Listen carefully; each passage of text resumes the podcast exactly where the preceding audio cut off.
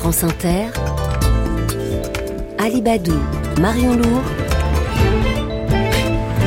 le 6-9. L'invité de 6h20 à votre micro, Marion Lourd, était jusqu'à récemment membre de la commission indépendante sur l'inceste. Jusqu'à sa démission il y a quelques jours, comme dix autres membres de la commission après l'annonce du remplacement du président de la Civise, le juge Durand. Bonjour Angélique Molly.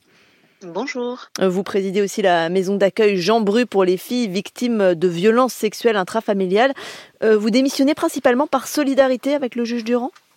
Alors, je préside le conseil de la vie sociale de la maison d'accueil Jean Bru et, euh, et cette démission a, a, plusieurs raisons, dont l'une effectivement la solidarité envers l'éco-président euh, et euh, de, donc de la civisme. Et il est remplacé par l'ex-rugbyman Sébastien Bouey, qui est lui-même victime d'inceste et qui est à la tête d'une association qui s'appelle Colosse au pied d'argile. Il est légitime quand même une légitimité qui existe, oui. Est-ce qu'elle est autant que le juge Durand? Non. Euh, beaucoup de questions se posent aujourd'hui euh, également sur l'indépendance euh, qu'aura cette personne au sein de la nouvelle Civis, comme elle est appelée, ou Civis 2.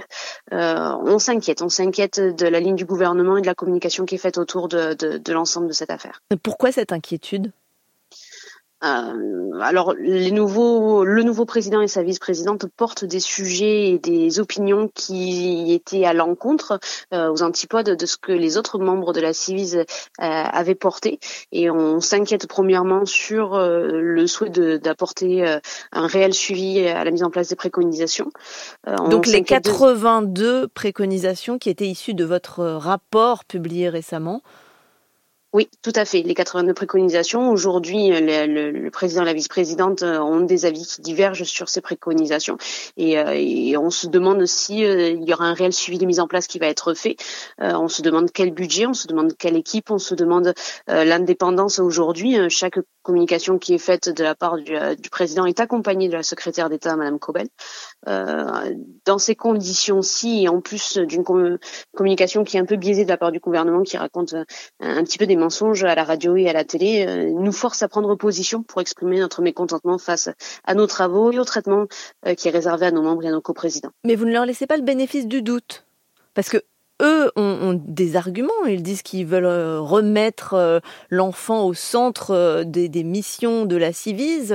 Et puis encore une fois, le, nouveau président a une légitimité l'enfant au cœur de la civise, il y a toujours été, euh, en posant la question et en écoutant les témoignages, ces 30 000 témoignages qui aujourd'hui sont euh, euh, balayés par le gouvernement et absolument pas cités dans, que vous avez recueillis.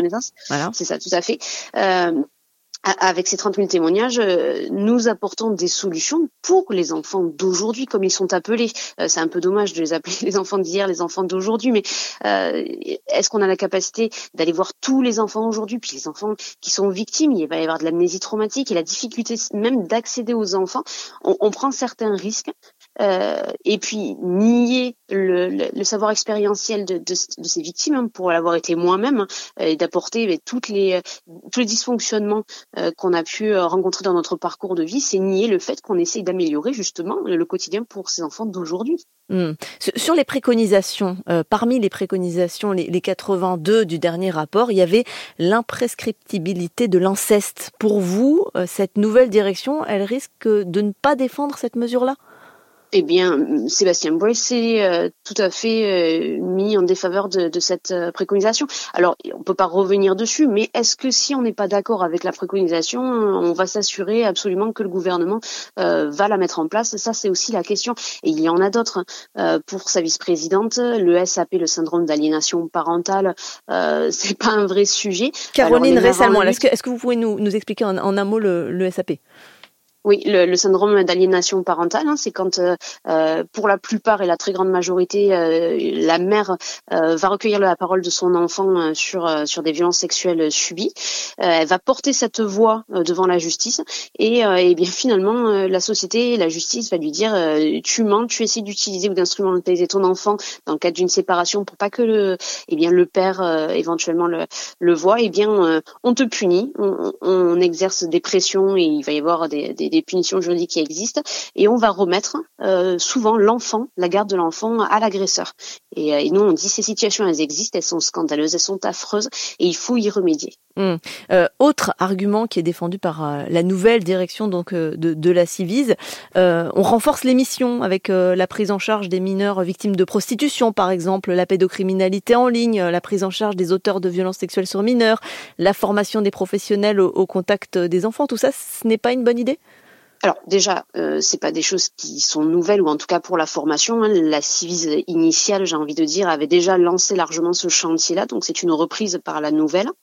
Euh, et les autres, j'ai pas dit que c'était des mauvais euh, chantiers. Je dis juste qu'il paraît incohérent quand on nous félicite d'avoir euh, aussi bien suivi la feuille de route euh, que la parole que nous avons portée dans les médias et dans, dans nos préconisations a été autant plébiscitée par l'ensemble des acteurs qu'aujourd'hui, eh on nous remercie de cette façon-ci, qu'on nous dise que finalement la Civise continue, mais sans ses membres, sans ses coprésidents, sans sa doctrine. Mmh. Et finalement, est-ce que c'est bien la Civise Eh bien, nous, euh, nous en sommes absolument pas convaincus. Et c'est ça que euh, que nous essayons de, de, de présenter aujourd'hui sur euh, donc cette, cette communication qui est biaisée de par le gouvernement avec les mensonges qui sont présentés, mais également euh, cette continuité qui n'existe pas pour nous. On n'a pas de communication, ce n'est pas normal. Angélique Moulier, en un mot, en une phrase, qu'est-ce que vous avez envie de dire aujourd'hui au ministre, à votre ministre Charlotte Cobel alors le président de la République a dit on vous croit, vous n'êtes plus seul. Nous, nous avons tenté d'aller jusqu'à on vous protège, puisque on vous croit c'est une belle chose, mais hein, est-ce qu'on vous protège serait pas plus important Et pour nous, ça l'était. Euh, Aujourd'hui, on a un euh, président, vice-présidente qui mise sur euh, l'analyse de la parole des enfants au lieu mmh. de la protection systématique. Et il faut rappeler à tous les gens qui nous écoutent que quand on décide d'analyser la parole, qu'on n'agit pas immédiatement euh, sans avoir besoin d'être absolument convaincu. Et bien, ce que l'on fait, c'est renvoyer des enfants se faire violer à la maison. Angélique Et, Molly, merci de nous avoir euh, répondu sur France Inter.